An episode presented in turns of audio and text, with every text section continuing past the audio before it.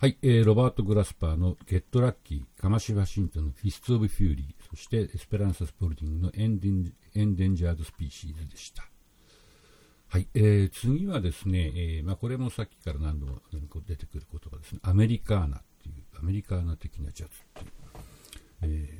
えー、なんですけど、まあ、アメリカーナってちょ確かにちょっと定義が難しい言葉なんですよね。まあ北米大陸ですよね。北米大陸、えー、主にアメリカ合衆国ですけども、のルーツミュージック、例えばブルースとかカントリーとかね、えー、そういうような音楽を、えー、総称して、えー、のジャンルで分けないで、そのアメリカンルーツミュージックを、え、どういうふうにこ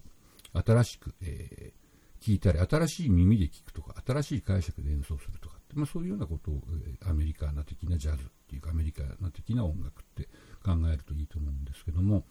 ですので、まあ、非常に幅は広いし、これはアメリカ的だなっていうのはかなり主観的なことになるわけですけども、えー、まあ、私がアメリカ的だなと思ったジャズを、えー、今日は聴いてみたいと思います。えーと、まずはですね、ブライアン・ブレードザ・フェローシップ・バンドっていう、えー、ブライアン・ブレードは、あのジョシュア・レッドマンのバンドでデビューした、えー、素晴らしいジャズドラマーですよね。でも彼はリーダーとしてはですね、割とその、本当のあのインプロビゼーション主体のジャズというよりは曲を、えー、主体にして自分のドラムがそんな目立たないようにしてでしかもそのアメリカの古い音楽を、えー、ベースにしつつ新しいジャズにそれを仕立てるっていう非常に面白いことをやってるわけですよね。でまあ、ブライアン・ブレードは、えー、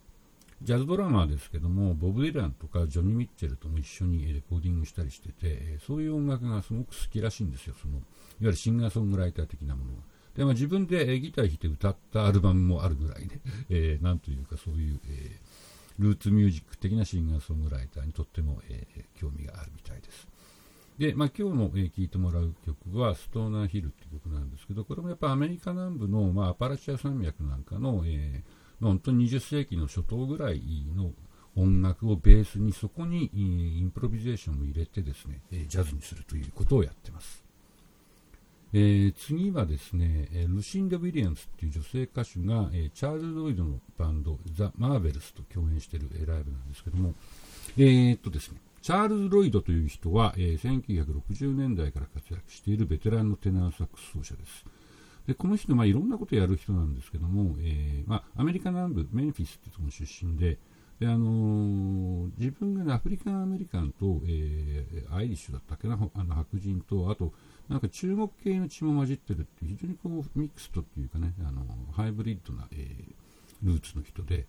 であの、まあ、ジャジャズとしてもモーダルなジャズもやるし、えーと、このマーベラスっていうバンドはマーベラスってバンドは本当にあのルーツミュージック的なこともやるというバですね、えー、バンドにはビル・フリゼールがギターで入りあと、えー、スチールギターグレッグ・リースって人が、えー、スチールギターを弾いててであとベースとドラムなんですけども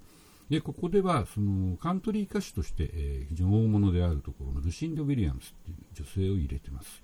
ですので、え、ますますそのカントリー色も強くなるんですけども、えまあ、スチールギターも入っててね、そんな感じなんですけど、でもまあサックスは、え、完全にジャズあたりが面白いと思います。で、やってる曲は、えー、ジミー・ヘンドリックスの曲なんですね。これ、エンジェルって曲なんですけど、えー、それをですね、このカントリー的でもあり、ソウルミュージック的でもあり、ジャズっぽくもあるという、えー、非常にこう、微妙な、えラインで、え演奏してるのが面白いと思います。では、えー、アメリカーナ的なジャズ、え2曲聴いてください。